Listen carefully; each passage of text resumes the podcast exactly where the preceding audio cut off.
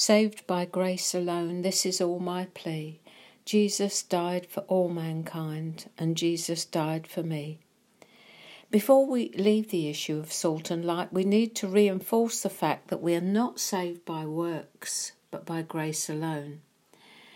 Good deeds are often translated good works and good things we do and the good we do, and all are manifestations of the fact that we are people of light who live in the light.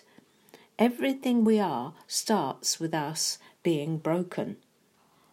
And how we hate that word broken. But brokenness is essential for a life poured out as Jesus describes it in his sermon. Brokenness is what the Holy Spirit works in us and through us. He breaks up our fallow ground and our stony hearts. He replaces our meanness with his kindness, our rebellion with his meekness. Life in the Spirit is about displacement and replacement. He takes out all that doesn't look like Jesus and replaces it with himself. Cool. Paul says it another way. Let's look at it uh, in if, at the message Ephesians 2 7 to 10. Saving is all his idea and all his work. All we do is to trust him enough to let him do it. It's God's gift from start to finish. We don't play the major role. If we did, we'd probably go round bragging that we'd done the whole thing. No, we neither make or save ourselves. God does both the making and the saving. He creates each of us by Jesus Christ to join him in the work he does. The good work he's got ready for us to do, work we'd better be doing. Good works do not precede our conversion, they follow it. They flow from the regenerated spirit through the soul to the body which performs them.